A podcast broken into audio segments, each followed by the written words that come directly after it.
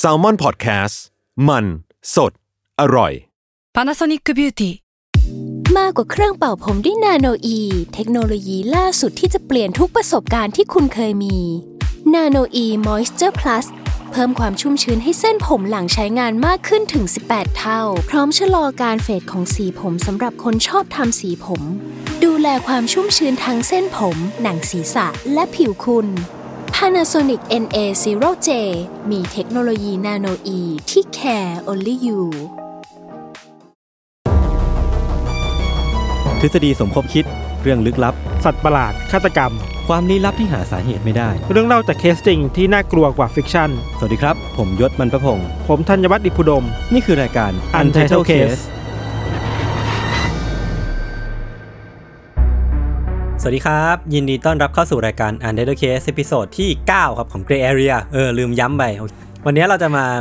คุยกับแขกรับเชิญที่เป็นทั้ง host ของเราด้วย แล้วก็เป็นผู้เชี่ยวชาญใน topic ที่เรากำลังจะคุยกันด้วยแบบพอดีพอดีเลยนะครับ ไม่คิดมาก่อนว่าวันวันหนึ่งเนี่ยผมจะได้มานั่งสัมภาษณ์คุณธัญวัฒน์อิพภูดม ในฐานะ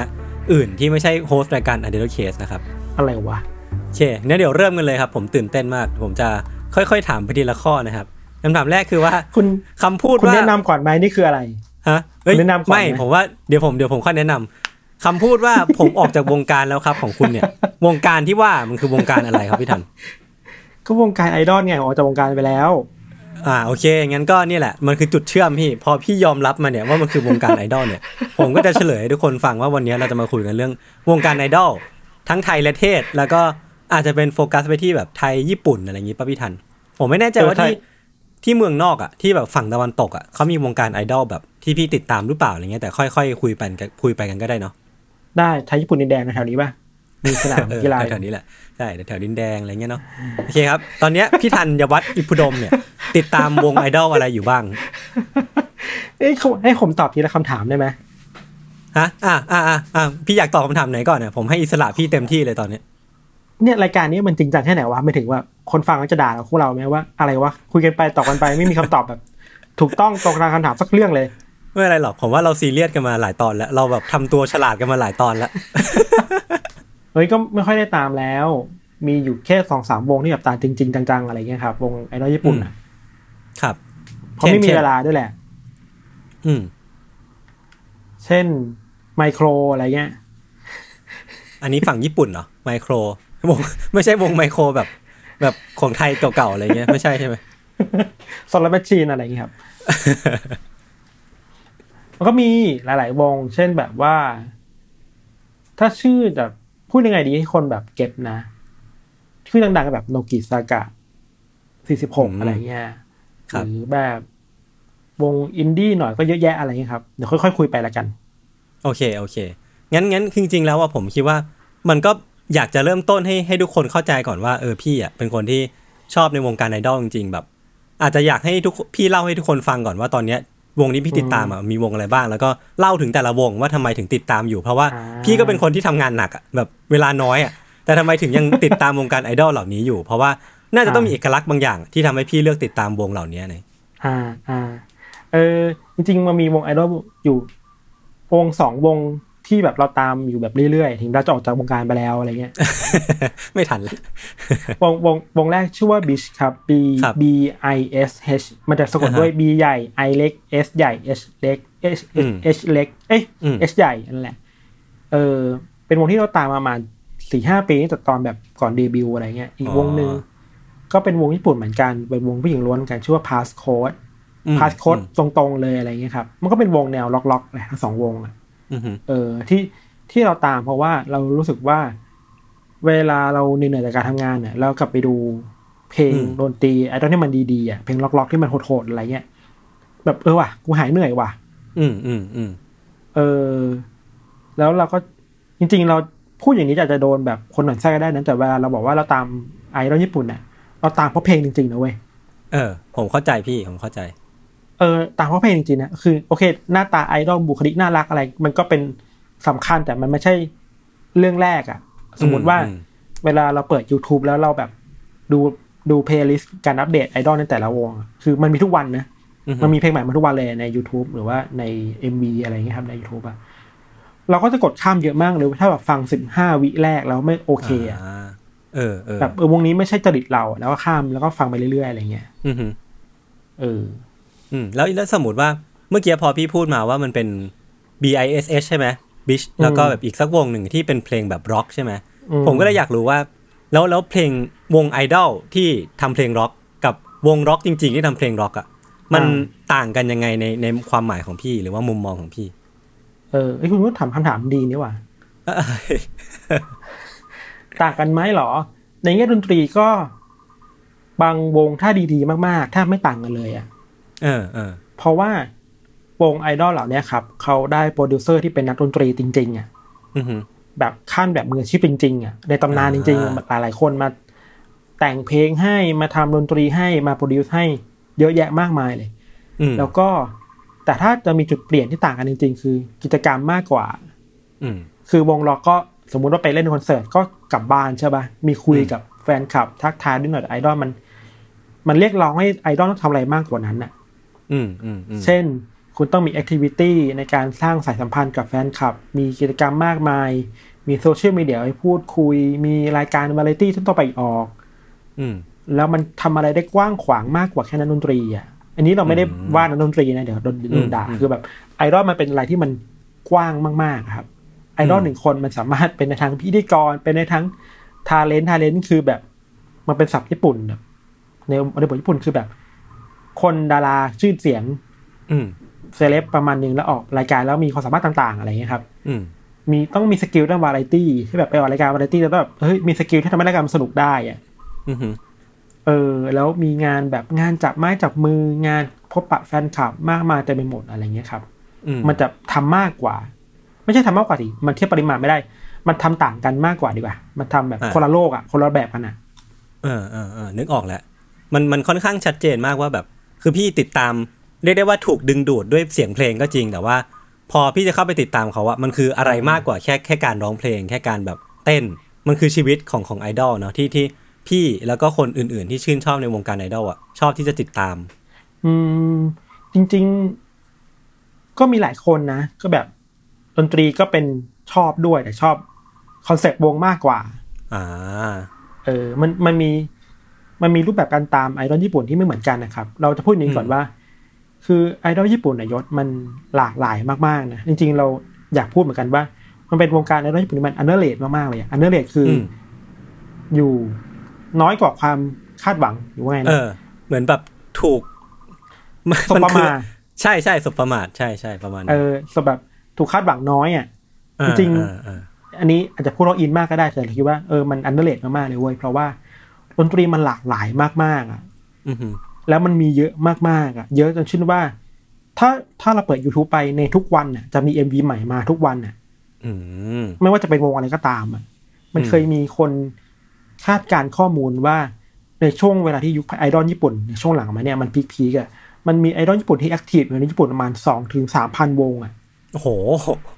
เยอะแม่นะงเยอะแม่งเยอะมากเว้ยเยอะสองนะสามพันวงอะ active เออเลยนะ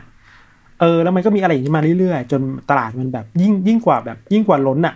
เป็นโคตรเฟ้ออะอืมเออเพราะฉะนั้นการจะเรียกหาไอดอลที่มันน่าสนใจมันก็ยากแต่โชคดีที่แบบอืมเราก็มีวงที่แบบ เออเคยผูกพันมาตั้งนานแล้วก็เลยตามมาเรื่อยๆอะไรเงี้ยครับ อือหืออือหือครับ โอเค งั้นผมขอขยายความเพิ่มเติมให้พี่ขยายความเพิ่มเติมนิดนึงว่า activity ของการเป็นไอดอลอะเออมันมีอะไรบ้างเราจะได้ได้อาจจะไปเจาะลึกกับอะไรแบบนั้นว่าพี่ชอบดูอะไรในอ่าใน angle ของไอดอลมากมากที่สุดเออเออ basic เลยอะ มันก็ต้องฝึกซ้อมมันก็ต้องร้องเพลงได้อืมเต้นได้แสดงได้ใช่ปะมี skill สื่อสารกับแฟนคลับได้ อันนี้คือ basic มากอืมๆแต่ที่มัน add on เข้าไปมากกว่า อื่นคือกิจกรรมต่างๆ ในการพบปะกับแฟนคลับอะครับ ครับ เช่นอะอย่างถ้าคนไทยรู้จัก BNK เนี่ย มันคืองานจับมือ เออ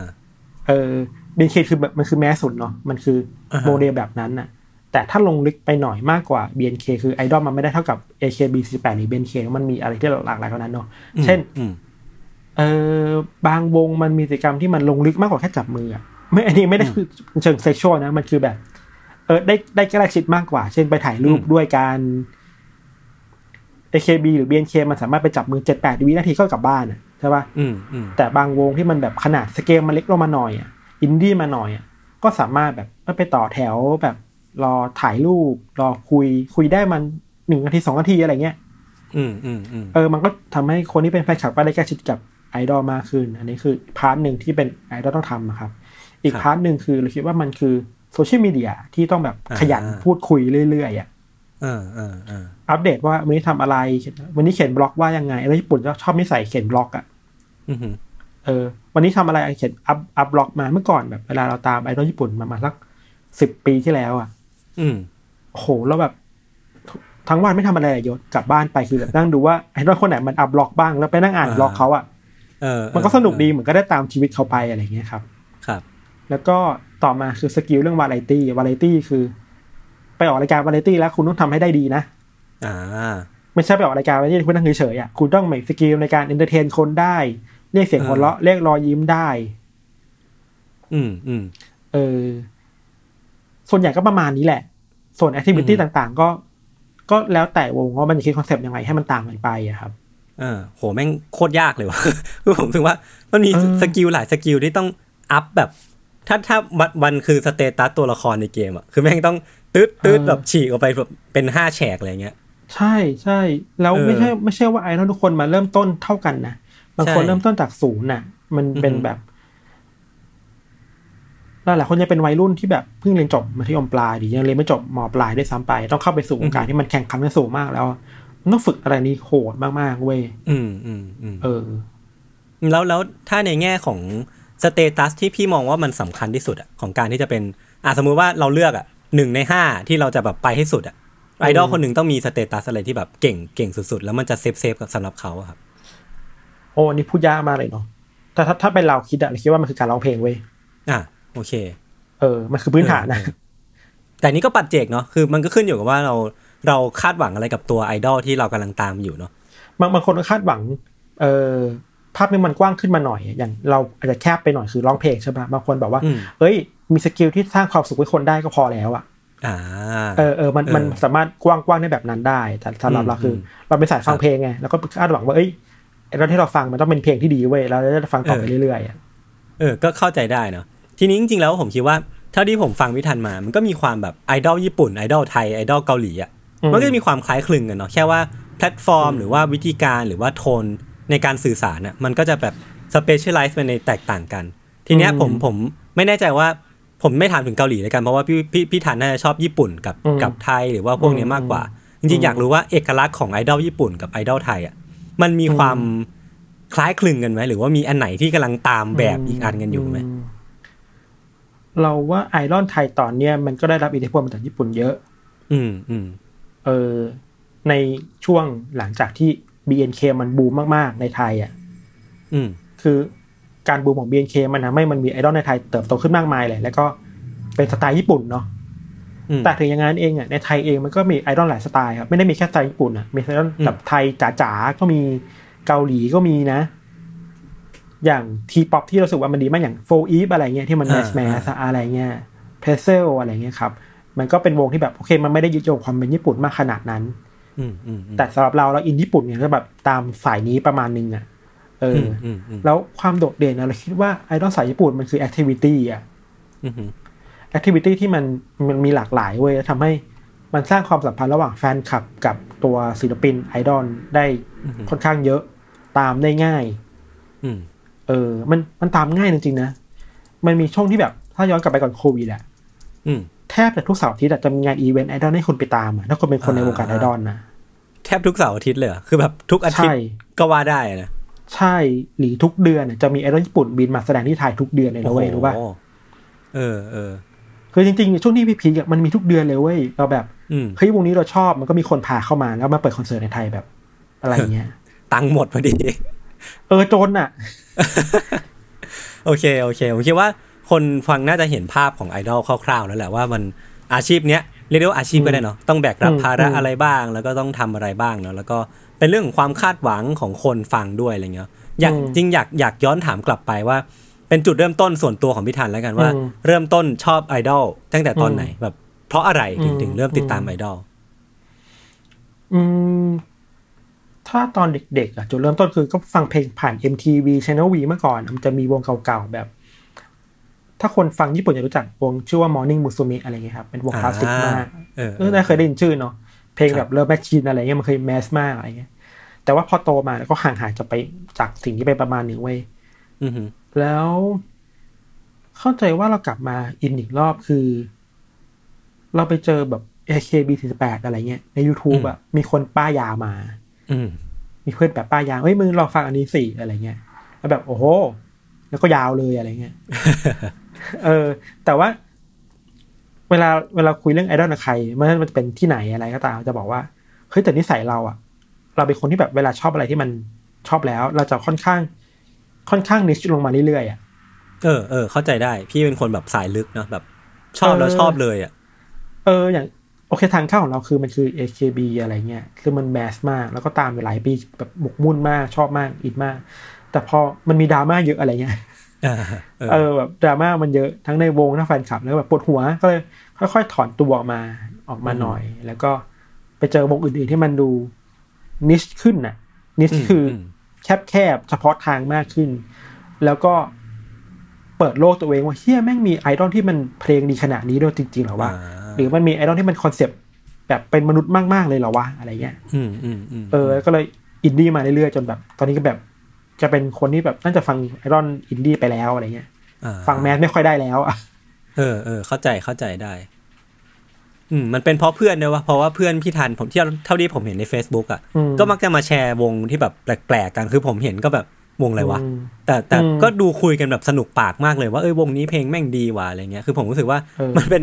คือมันก็คือสังคมความชอบในแบบหนึ่งอะคือแม่งก็แบบเหมือนคุณชอบอย่างนู้นอย่างนี้เหมือนคนชอบอย่างนี้แล้วก็แบบพยายามที่จะทำความรู้จักวงการนี้ให้มันลึกขึ้นไปเรื่อยๆเนาะเออเวลาพูดถึงเพื่อนอะแล้วก็มีส่วนมากๆเลยนะอืมเมื่อก่อนน่ะเออย้อนไปประมาณห้าหกปีที่แล้วครับ ครับ เราเขียนบล็อกบล็อกหนึ่งขึ้นมา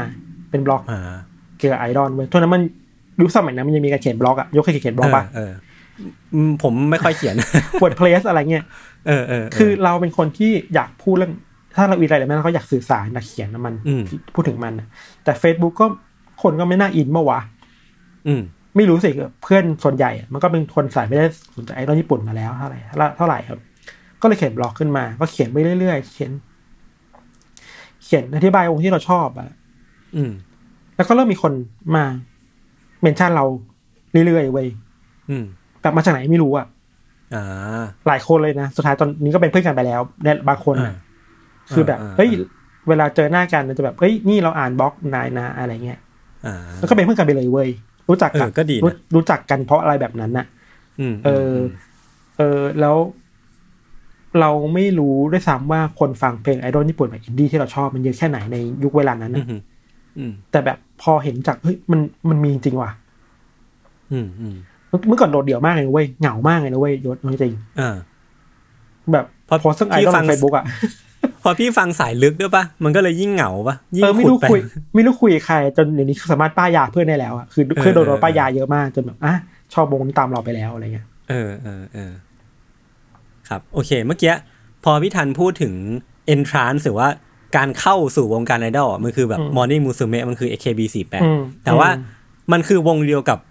ถ้าคำถามมันคือว่าวงที่เป็นวงในดวงใจตลอดกาลอะวงเหล่านั้นใช่ใช่ปะหรือว่ามันมีวงที่พี่ชอบที่สุดมากกว่านั้นอีก อืมวงที่ชอบมากที่สุดเหรอก็มีหลายวงนะมันจะแล้วมันอะจะใช้คำว่าที่สุดได้ปะวะเออจริงๆอะถ้าถ้ามีอิทธิพลจริง ๆ อะ เราคิดว่า อืมมันก็มีวงที่อินดี้ประมาณหนึ่งครับ มันชื่อว่า Bish เนี่ยแหละอ่า B I S H แล้วก็อีกวงหนึ่งชื่อคล้ายๆกันชื่อ Bish B I S อ่า B I S เนี่ยมันย่อมาจาก Brand New Idol Shit อ่า Shit ที่แปลว่าแบบเฮี้ยหาดูปะโอ้โหเออชื่อชื่อแม่งก็พีกแล้วอะไรเงี้ยชื่อแม่งฟังว่ะ ที่เราชอบมากๆคืออย่างแรกเพลงมันดีเว้ยมันเนี่ยมันพังๆ มันล็อกๆ มันเมทัลบ้างในบางเพลงอะไรอย่างเงี้ยครับ แล้วก็เวลาเราพูดถึงไอดอลญี่ปุ่นน่ะทุกคนจะเห็นภาพลักษณ์ที่เป็นแบบเด็กหญิงสาววัยรุ่นสดใส อืม สีชมพูแบบไปไหนมีแต่รอยยิ้มอะไรเงี้ยอืมแต่พอเรารู้จักไอ้วงชื่อบิสเนี่ยครับเราบอกว่า เออว่าไอดอลแบบคนธรรมดามันก็มีนะ คือไม่ได้เอาหน้าตาไปขายขนาดนั้นน่ะ เอาเพลงไปใส่ มันพูดถึงสังคมญี่ปุ่นยังไงอะอืมอืมเออมันเป็นวงแบบ ถ้าถ้าคนในวงการวงการไอดอลญี่ปุ่นจะพูดว่ามันคือ anti-idol นะครับไอไอดอลที่ anti-idol น่ะภาพลักษณ์มันคือ anti-idol คือแบบเอ้ยฉันไม่เอาภาพลักษณ์แบบเดิมไหมนะ ฉันจะชวนพวกแกมาตั้งคำถามกันว่า การเป็นไอดอลมันต้องมีภาพลักษณ์แบบไหนนะภาพลักษณ์แบบ ไม่ต้องสวยมาก ไม่ต้องหุ่นดีขนาดนั้นได้ไหมอืมอืมเลอะเทอะได้ไหมอะไรอย่างเงี้ยครับอืมวงเนี้ยมันทำให้เราชอบเพราะว่าหลาย ๆ อย่างที่มันมีคอนเซ็ปต์แบบนี้แหละ เข้าถึงได้ง่าย เออมีความเป็นคนสูงมาก ๆ แล้วก็ dark dark อะไรเงี้ยอืมอืม MV วงเนี้ยที่เราชอบมากคือ บางเพลงมึงเอาไอ้น้องเนี้ยไปจับแก้ผ้าแล้วก็วิ่งในป่าเว้ยโอ้โหเชี่ยโคตรมัน แต่แก้ผ้าแบบเก่งแต่โปรดิวเซอร์บอกว่าไม่ได้แก้ผ้าแบบจริงๆนะคือแบบใส่ bodysuit อะเออเออเออแต่ก็เกือบจะเปลือยอะเออก็ไปปล่อยมันเออวิ่งในป่าถ่าย MV ไปอะไรเงี้ยเออบางบางเพลงคือแบบพูดถึงตัวตนมนุษย์ใช่ป่ะเอ็มวีทำแบบเอาไอ้ที่สอดเวลาผ่าตัดอะเขาเรียกว่าอะไรนะกล้องเล็กๆอะอ่ากล้องผ่าตัด เออสอดเข้าไปในปากลงเข้าไปในคอเว้ยอือฮึ เพื่อเพื่อสื่อสารว่า เฮ้ยไอดอลที่คุณเห็นภายนอกแต่ข้างในอะนี่ไง โอ้โห ถ้าคุณเห็นแบบนี้คุณยังรับได้ไหมว่าไอดอลคือแบบนี้เหมือนกันนะ มันคือมันคืออาร์ตไปแล้วอะมันคือศิลปะว่ะ เฮ้ยเนี่ยผมต้องเข้ารายการอัทเวิร์ดนะครับ เออเออเออเออ หรือแม้แต่บางเพลงที่มัน บางกิจกรรมที่มันไปกวนตีนคนอื่นเขาอะ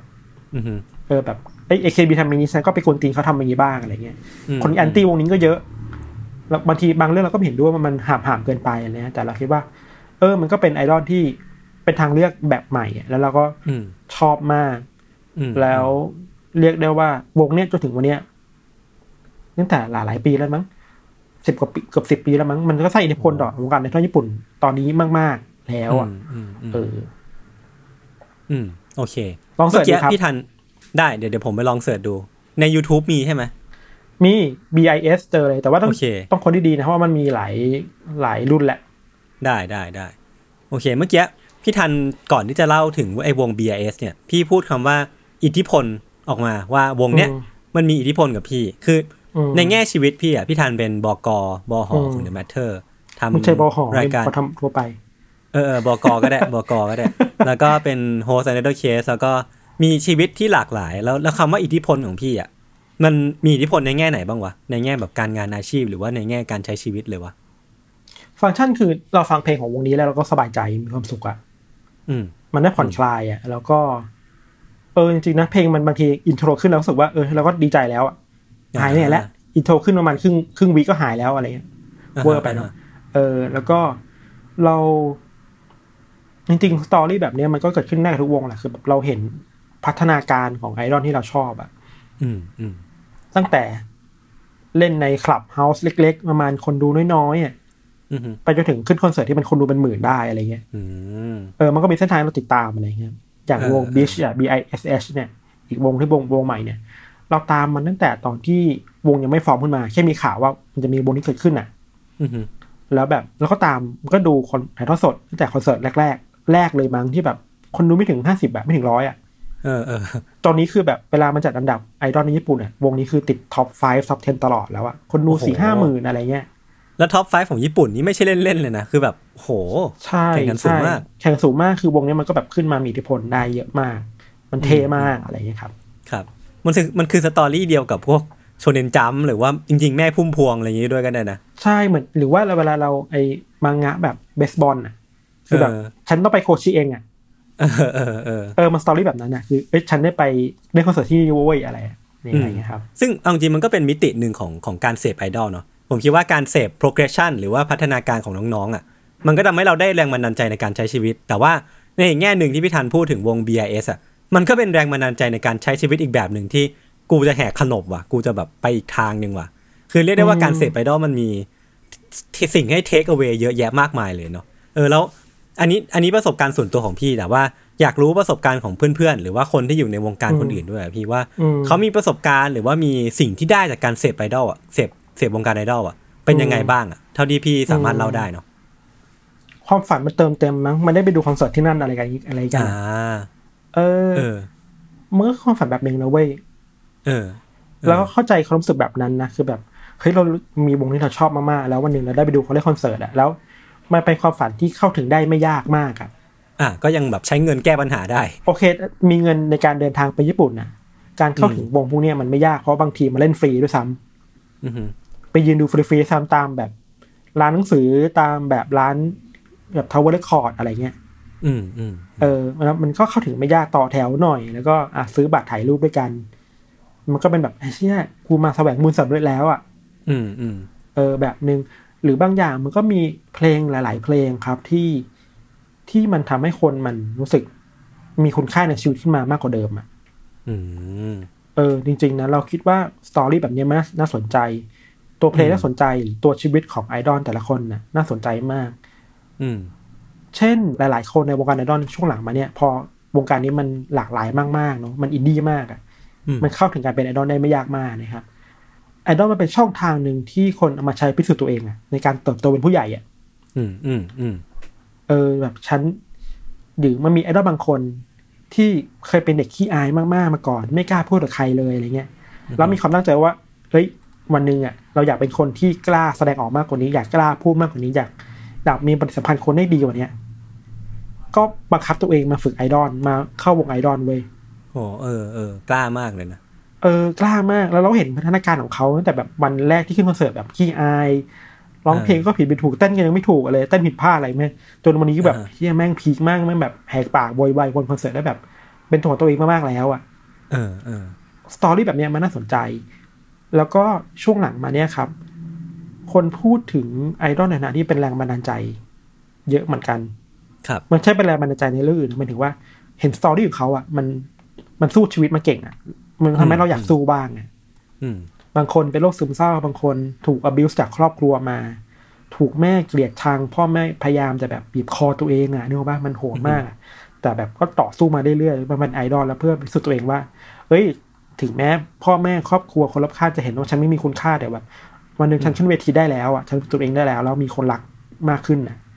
อืมเออ มันก็เป็นสตอรี่ที่ทำให้คนที่ตามไอดอลหลายๆคนมันอินไปด้วยอะอืมอืมอืมอืม เข้าใจได้ แล้วทีเนี้ยผมว่าเราชวนคุยกันต่อในแง่มุมที่มันลึกลึกขึ้นไปอีกเลยแล้วกันเนาะเออคือมันคือว่าภาระละกันความคาดหวังของไอดอลอะ คือคนที่เป็นเป็นโอตาละกันเป็นคนที่ติดตามอืมไอดอลอะอืมมีสิทธิ์ในการคาดหวังไอดอลแค่ไหนและไอดอลอะมีสิทธิ์ หรือว่ามีอิสระมีเสรีภาพในการที่จะทำตามความคาดหวังนั้นมากน้อยแค่ไหนอะไรเงี้ยครับ อืมอืมอืมถามว่ามีสิทธิ์ไหมอะ อืม มันก็มีสิทธินะที่จะคาดหวังไม่ว่าจะเอาตัดคำว่าไอดอลไปก่อน ศิลปินนักร้องทั่วไปแล้วก็คาดหวังตัวเขาใช่ป่ะว่าอืมเฮ้ย เราติดตามเพลงของพวกนายมานายก็ควรมีเพลงที่ดีนะอืมเนาะอยากให้นายมีเพลงดีๆมีชีวิตเส้นทางการเป็นศิลปินที่ดีๆอะมันก็คาดหวังได้เนาะ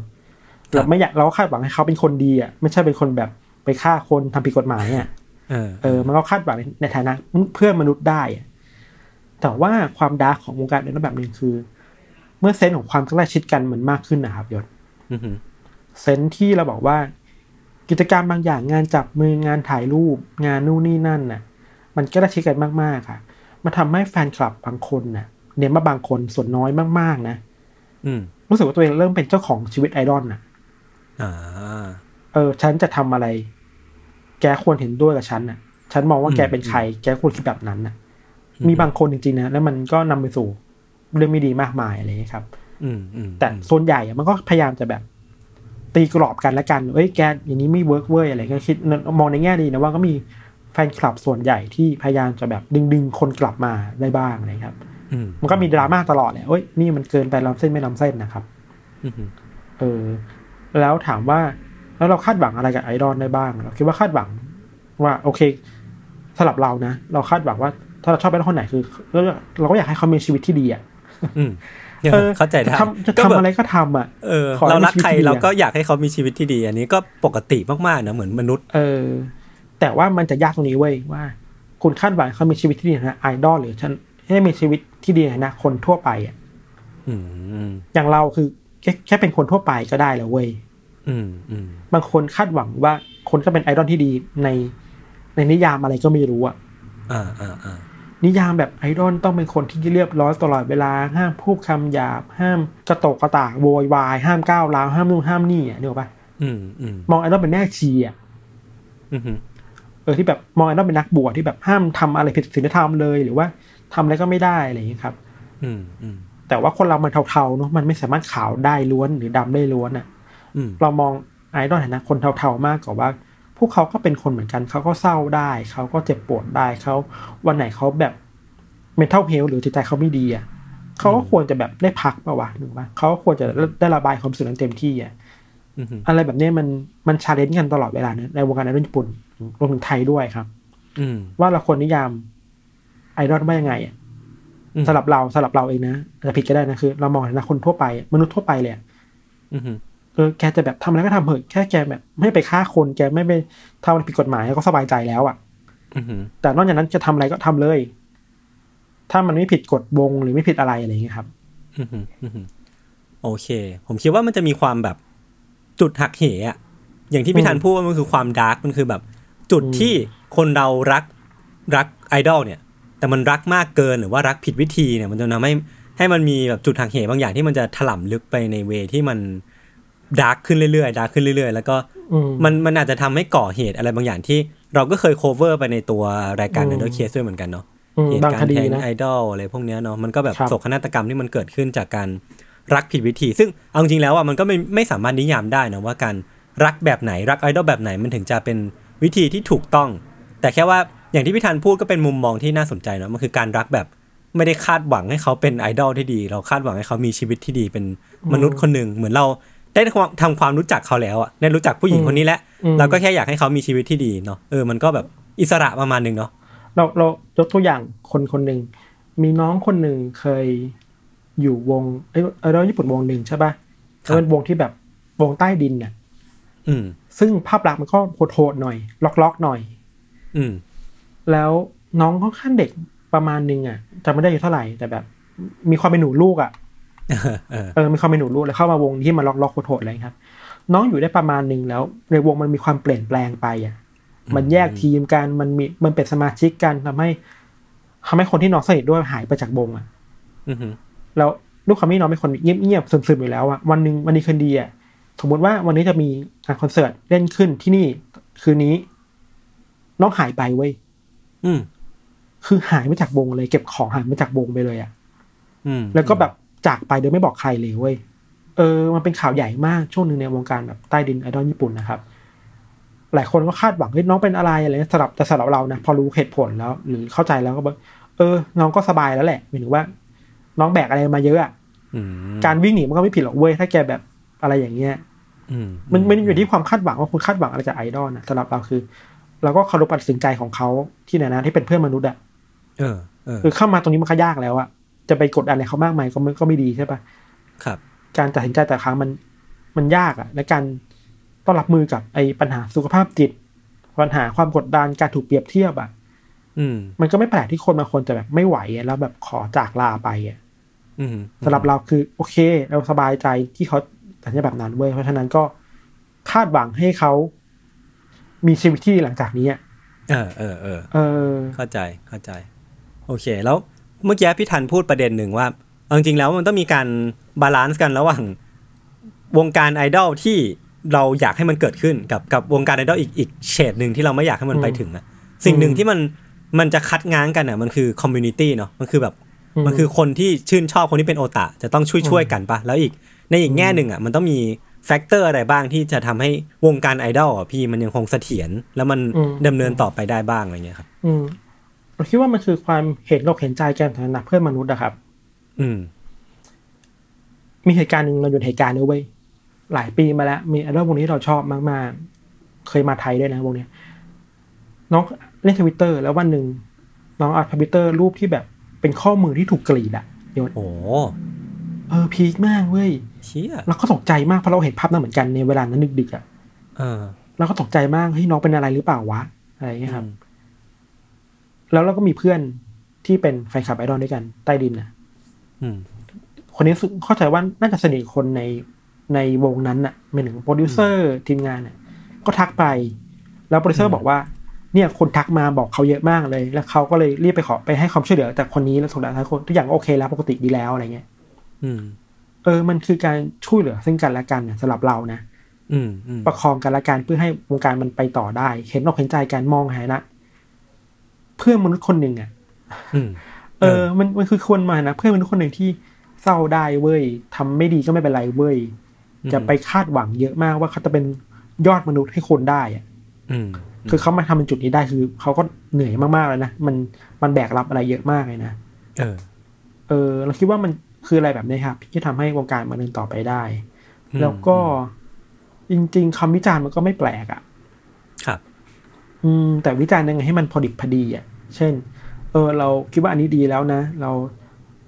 เราเสนอว่าให้วงปรับเป็นอย่างนี้ดีไหมวงจะได้ไปต่อได้ดีกว่านี้ จะได้เป็นที่รู้จักได้ดีกว่านี้ ดังมากกว่านี้อืมอืมเออสุดท้ายอะจริงๆสิ่งสำคัญสุดนะอย่าคิดว่า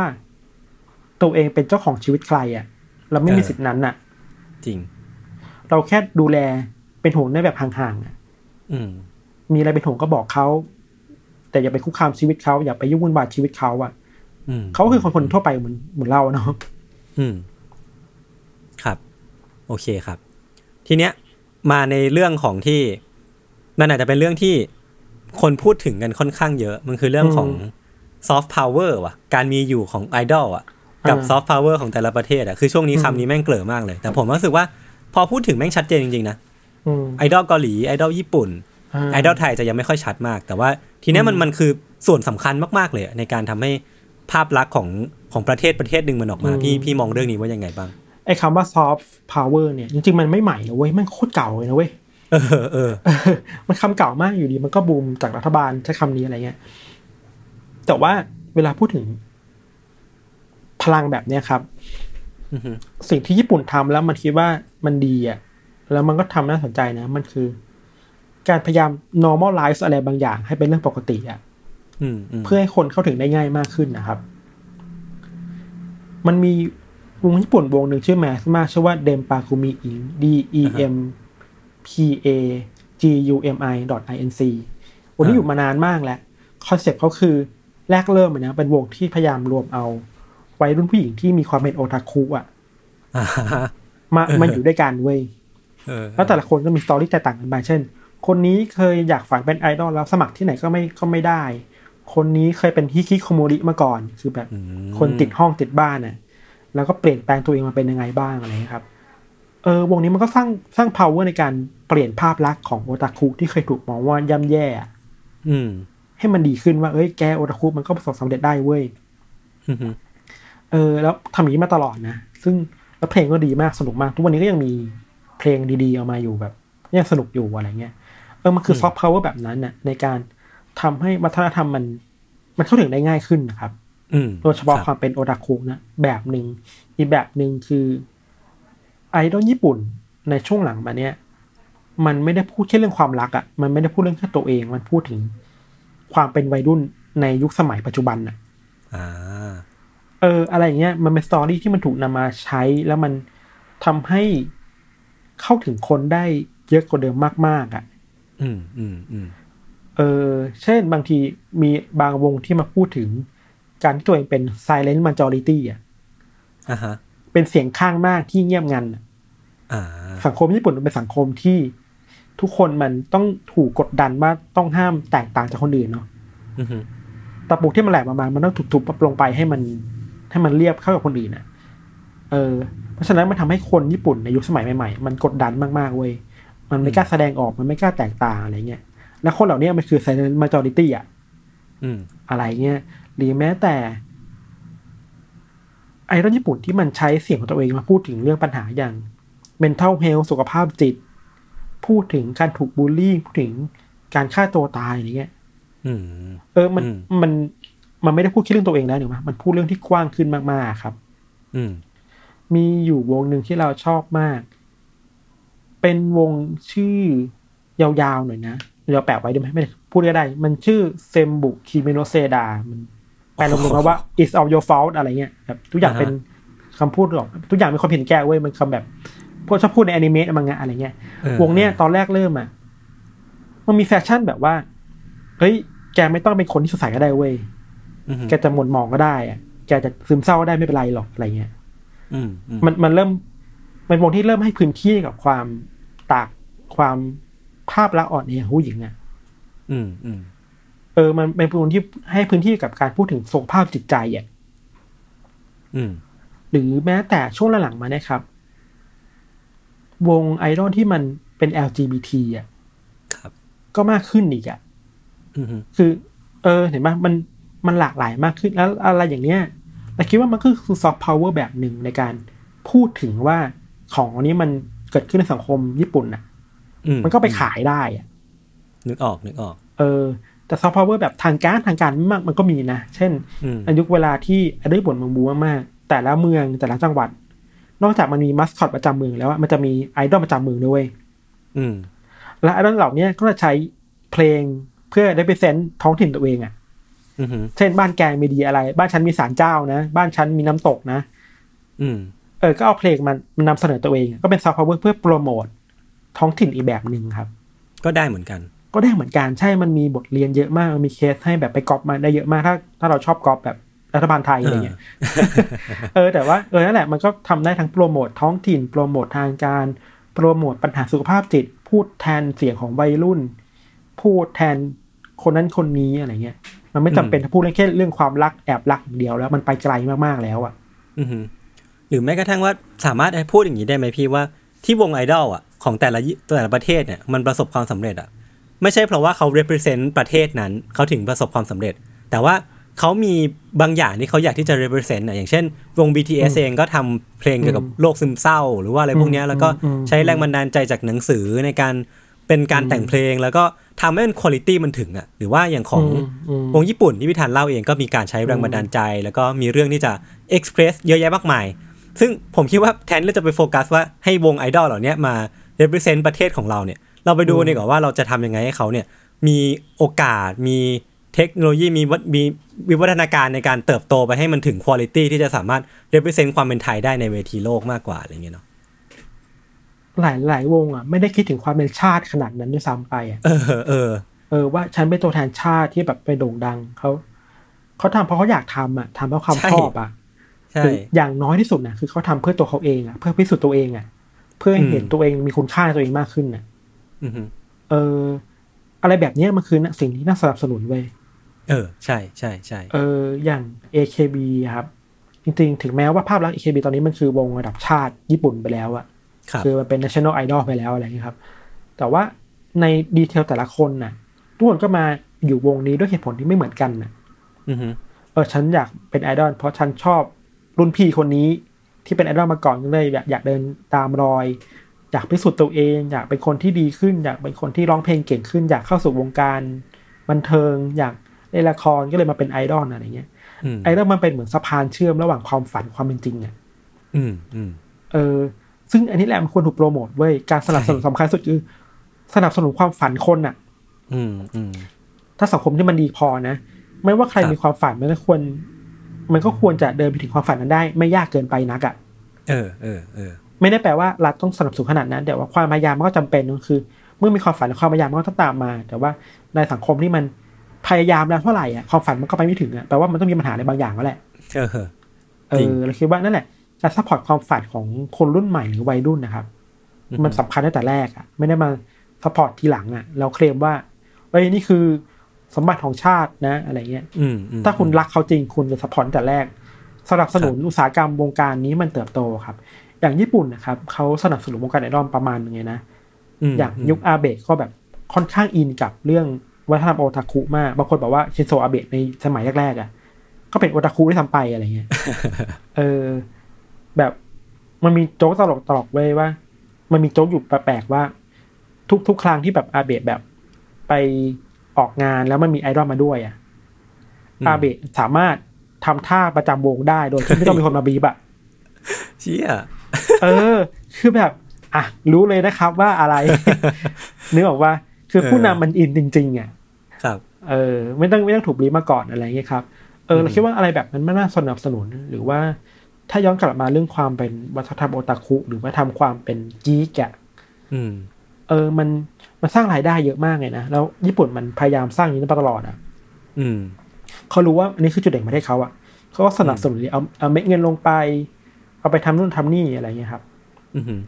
พูดอย่างนี้ได้ไหมพี่ทัน ในแง่หนึ่งอะการที่รัฐบาลสนับสนุนไอดอลอะหรือว่าธุรกิจไอดอลวงการไอดอลอะมันคือการสนับสนุนทางอ้อม ให้คนที่ดูเนี่ยรู้สึกว่า ให้เอาเป็นเอาอย่างนี้ดีกว่าให้คนญี่ปุ่นเนี่ยรู้สึกว่าวัยรุ่นญี่ปุ่นอะอยากออกมาทำตามความฝันตัวเองมากขึ้น จากการดูไอดอลเหล่านี้จากการดูอืมอะไรพวกเนี้ยในแง่หนึ่งเนาะอืม มันก็ในแง่หนึ่งแต่เราคิดว่าสุดท้ายแล้วมันคือทำกันเองมากกว่าคือรัฐบาลก็ไม่ได้มาเคยให้เงินทุน ค่ายนี้ทำเพลงขนาดนั้นอะเออเออเออญี่ปุ่นไม่ทำแบบนั้นอะ แค่คิดว่ามันเขาลงทุนไปลึกกว่านั้นอะ คือครับ คือสวัสดิการพื้นฐานอะ เออเออก็จริงนะเออสวัสดิการพื้นฐานที่ทำให้ใครก็อยากเป็นอะไรก็ทำก็เป็นเถอะ อืมอืมอืม เออมีสิทธิ์ทำอะไรก็ทำเถอะอะไรอย่างนี้ครับเราไปลงทุนกับสิ่งนั้นมากกว่า อืม โอเคคำถามท้ายๆแล้วครับคำถามสุดท้ายแล้ว อยากรู้ว่าเวลาเราพูดถึงวงการไอดอลหรือว่าการเสพอะไรบางอย่างเนี่ยอืมมักจะมีคนถามว่าเออพี่ได้อะไรไปบ้างแต่ผมว่าเท่าที่อืมเราคุยกันมาวันนี้เราน่าจะได้มาเยอะพอสมควรแล้ว หรือพี่ผมอยากพูดถึง ผมได้การเสียเงินดี ผมก็จะถามต่อว่าพี่เสียอะไรไปบ้าง หลังจากเข้าสู่วงการนี้แล้วกัน ก็ค่าเสื้อค่าซีดี ค่าเออบัตร จับมือบัตรถ่ายรูปอ่าฮะตั๋วเครื่องบินไปญี่ปุ่น ตั๋วโอ้โหเข้างานคอนเสิร์ตเออ เออ ได้ประสบการณ์ เออ ได้ประสบการณ์จริงๆนะการการที่เราชอบไอดอลญี่ปุ่นมากๆ วงใต้ดินนะครับอือฮึแล้ววันหนึ่งเราได้ไปดูที่นั่นเองจริงๆอะคอนเสิร์ตที่เราเคยดูผ่านแฟนแคมใน YouTube อะอือฮึกับ ได้ไปจริง ๆ ที่นั่นอะ ได้ไปขับไปที่ขับเฮาส์จริงๆแล้วโหมันก็เป็นประสบการณ์ที่ล้ำค่าเลยอะเออเออเออเออเออ แล้วมันมันก็เออเป็นความมาเป็นความทรงจำที่ดีๆแหละ ได้ไปดูคอนเสิร์ตดีอือฮึๆคือแล้ววงพวกนี้มันเออมันเล่นเนี่ยมันทุ่มสุดตัวนะมันอือฮึมันแทบแบบไม่มีชิปมันสำหรับเราเหมือนน้องมันเล่นแบบเล่นกันแบบว่า เหมือนไม่มีพรุ่งนี้แล้วอะโอ้โหขนาดนั้นเลยเหรอ เออแบบนอนล้มไปแบบนอนลงไปล้มแบบเหนื่อยขนาดนั้นอะอะไรเงี้ยเออมันก็ทุ่มมันจริงๆอะไรเงี้ยมันทำให้คอนเสิร์ตมันสนุกมันก็ทำให้คนมันหายเหนื่อยได้ มันได้อ่าพลังใจกลับมาบ้างอะไรเงี้ยครับอืมอืมเออ แล้วก็ เราเห็นความเป็นมนุษย์มากขึ้นมั้งเวลาเราตามไอดอลอะฟังดูจะดูย้อนแย้งเนอะคือบางคนจะบอกว่า เอ้ย อุตสาหกรรมไอดอลมันคือทำให้ไอดอลไม่ใช่คนน่ะทำให้ไอดอลกลายเป็นสินค้า แต่ว่าเรายอมรับว่าไอ้สิ่งเหล่านี้มันเคยเกิดขึ้นในยุคยุคหนึ่งเว้ยครับ แต่ถ้าคุณไปดูเทรนด์ในช่วงหลังๆมาเนี่ยยิ่งวงการใต้ดินญี่ปุ่นน่ะวงการไอดอลใต้ดินน่ะเขาเรียกว่าจิกะไอดอลนะจิกะเขาใต้ดินวงการไอดอลญี่ปุ่นใต้ดินน่ะมัน มันเป็นมนุษย์มากขึ้นมาก ๆ เลยอะอืมหรือค่านิยมบางอย่างที่เคยเป็นมาในอดีตตอนนี้มันเริ่มหายไปเยอะมากๆแล้ว เพื่อทำให้ไอดอลญี่ปุ่นมันกลายเป็นคนจริง ๆอะไม่ได้เป็นแบบคนศักดิ์สิทธิ์อะอ่าอันนี้มีข่าวหนึ่งคือ วงที่ชื่อว่าเดมปาคุมิอิงอะครับมันมีไอดอลที่แบบ ดังหลายคนเนาะแล้ว มีวันหนึ่งสมาชิกคนหนึ่งที่ดังมาก บอกว่าเอ้ยเดี๋ยวจะพอพักงานนะ เพราะว่าเนี่ย ท้องเดี๋ยวไปคลอดลูกก่อนได้กลับมา ชิวจัด ชิวชิวจัดชิวหนักเลย ชิลจัดแล้วทุกคนก็โอเค ยินดีด้วยนะ ดีใจที่มีลูกแล้วนะ กลับมานะเมื่อไหร่พร้อมเมื่อไหร่ก็กลับมานะเออ หรือบางวงครับ อันนี้ชื่อวงง่ายๆชื่อว่าเนกิโกะเนกิโกะเนี่ยเป็นวงประมาณ local idol อะจากต่างจังหวัด มีสมาชิกกันสามคนหลักอือฮึๆ เมื่อก่อนอะค่านิยมในวงการไอดอลแบบกระแสหลักมากๆคือเฮ้ยไอดอลห้ามมีแฟนใช่ป่ะให้ไอดอลห้ามแบบมีความสัมพันธ์อะไรแบบนั้นอะ ทุกวันนี้คือทุกคนแต่งงานหมดแล้วก็ยังเป็นไอดอลอยู่นะอืมเออก็ประกาศชัดเจนแล้วว่าเออ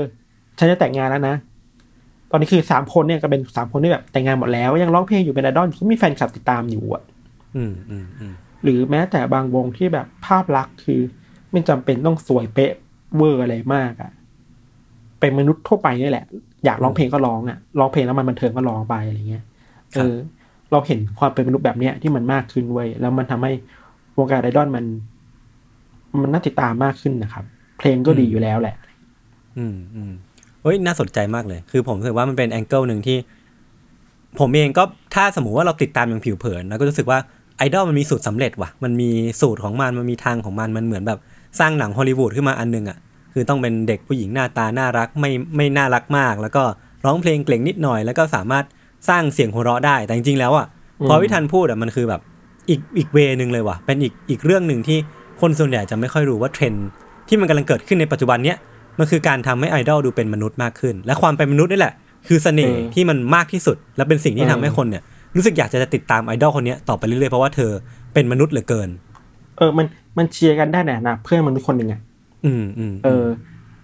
ถ้าเขาดูดูยูซีหน่อย มันมีไอดอลหลายคนนะที่แบบเป็นผีอะยศเออแบบมันมีคนหนึ่งชื่อฮานาโกะซังฮานาโกะซังเป็นผีในห้องน้ำอะถ้าใครอ่านครับโนเบะมาเออน้องก็แบบน้องก็เป็นฮานาโกะฮานาโกะซังรุ่นที่เท่าไหร่ไม่รู้คือแบบสืบทอดมาหลายรุ่นแล้วอะอะทุกวันเนี้ยน่ารักว่ะสมมติทุกวันนี้อายุสิบเจ็ดอะข้อเออสิบเจ็ดตลอดไปเลยเพราะตายแล้วอายุไม่เปลี่ยนแล้วอะไรเงี้ยคอนเพลเซ็งปน้องต์จัดเพลงน้องไม่โหดมากคือแบบมันล็อกดิบๆอะอ่าฮะ หรือแบบบางทีเมื่อก่อนก่อนโควิดนะเวลาเล่นคอนเสิร์ตอะก็จะแบบหยิบเลือดมาสาดคนก็มีอะอืมอืมอืมคือมันเป็นผีว่าเป็นผีที่สุดอะมันสนุกแบบเนี้ยคือแบบเออคือน่าหนุกดีอะวงการมันอะไรก็ได้อะเออเออเออเออโอเคครับงั้นก็คำถามสุดท้ายแล้วครับ อันนี้ไม่มีอะไรแล้วคำถามเรื่อยๆแล้วกันว่าสรุปแล้วพี่ทันเนี่ยออกจากวงการหรือยังนะผมอะออกจากวงการแล้ว ผมไม่ค่อยมีเวลาตามแล้วแต่นี่ขนาดไม่มีนะน้ำพูพูดอันนี้น้ำไหลไฟดับมากเลยเกือบอันนี้ชั่วโมงคือพูดแบบตอนเนี้ยพูดแบบว่า ที่รู้มาเมื่อก่อนเนี่ยออกจากวงการแล้วคือ ไม่ค่อยได้ตามเท่าไหร่แล้วแหละนานๆตามทีอะงานมันเยอะมากอะไรเงี้ยอืมแล้วก็เข้าใจได้ เออแค่อายุซียังไม่มีเวลาเลยครับ แล้วก็อีกอย่างหนึ่งคือ มันเยอะเกินไปอะยศอืมจะเป็นข้อเสียก็ได้นะที่วงการอันนั้นญี่ปุ่นตอนนี้มันมีอยู่อะ คืออย่างที่เราบอกในหนึ่งวันน่ะ ทุกๆวันมันจะมีเอ็มบีใหม่ออกมาเรื่อยๆเลยเว้ย มันตามไม่ไหวนะเว้ยผมยังทึ่งอยู่เลยแบบโห ผมเพิ่งรู้ว่าแม่งมีออกทุกวันเลยนะถ้ามีพูดได้เลยว่ามีทุกวันเป็นอย่างนี้มาหลายปีแล้วมีทุกวันจริงโคตรเถื่อนๆแล้วแล้วที่เราเสียดายคือบางวงเพลงมันดีมากเอ็มวีมันดีมาก ยอดวิวมันสี่ห้าร้อยอะอืมเออน้อยเนี่ยน้อปะยน้อยเนี่ยปะคือเวลามันเยอะมากๆเลยว่า คนที่อืมจะกลับกลับมาเห็นเห็นสิ่งเหล่าเนี้ยมันโอกาสมันน้อยตามอะอืมไอการตามมันก็ยากขึ้นแหละ สุดท้ายแล้วคือก็ตามวงที่เรารู้จักก่อนดีกว่าอืมวงใหม่ก็ไม่มีเวลาตามหรอกอะไรอย่างเงี้ยครับ อืมอืมโอเคครับ งั้นก็ประมาณนี้ครับ ถ้าสมมติว่าใครที่ฟังตอนเนี้ยแล้วรู้สึกว่าอยากให้พี่ทันเนี่ยพูดเรื่องไอดอลบ่อยๆ เนี่ย ก็กดพิมพ์หนึ่งมาพิมพ์หนึ่งมาในคอมเมนต์ครับ ไม่ต้องพูดอะไรมากมาย พิมพ์หนึ่งมา แล้วก็หลังจากนี้พี่โจเขาจะรับหน้าที่เนี้ยไปทำต่อเอง ถ้าสมมติว่ามีคนมา feedback เกิน 100 คนเนี่ยผมคิดว่าน่าจะมีความเป็นไปได้อะไรบางอย่างเกิดขึ้นมาใน Summer Podcast นะครับ เนี่ยจริงๆพวกเขาก็แบบใช้วิธีการนี้แหละ มาเล่นงานผม หรือว่าคนดัถ้างสมมผมติว่าจริงๆแล้วอะพี่ทันอยากอยากติดตามผลงานพี่ทันที่เกี่ยวกับไอดอลอะ มันก็จะมี B side ถูกปะเออ เออ ก็เป็นหนี่นัแหงละสือที่พี่ทันเขียนไม่ใช่นี่แหละอืมแล้วก็เพจชื่อว่า no idol no life นะครับ ผมขายให้เลย ไม่ได้ใช่อัปะพวะมาสองปีแล้ว เออ ไม่เป็นไร ไปกดไลค์ไว้ก่อนเผื่อมันจะมีการ comeback เกิดขึ้นนะครับ ผมขี้เกียจทำผมไม่มีเวลา โอเคครับ ก็ประมาณนี้ครับ ติดตามรายการ Untitled Case Gray Area ของพวกเราทั้ง 2 คนได้ทุกช่องทางของ Salmon Podcast เช่นเคยนะครับ วันนี้ขอบคุณทุกคนมากครับ สวัสดีครับ สวัสดีครับ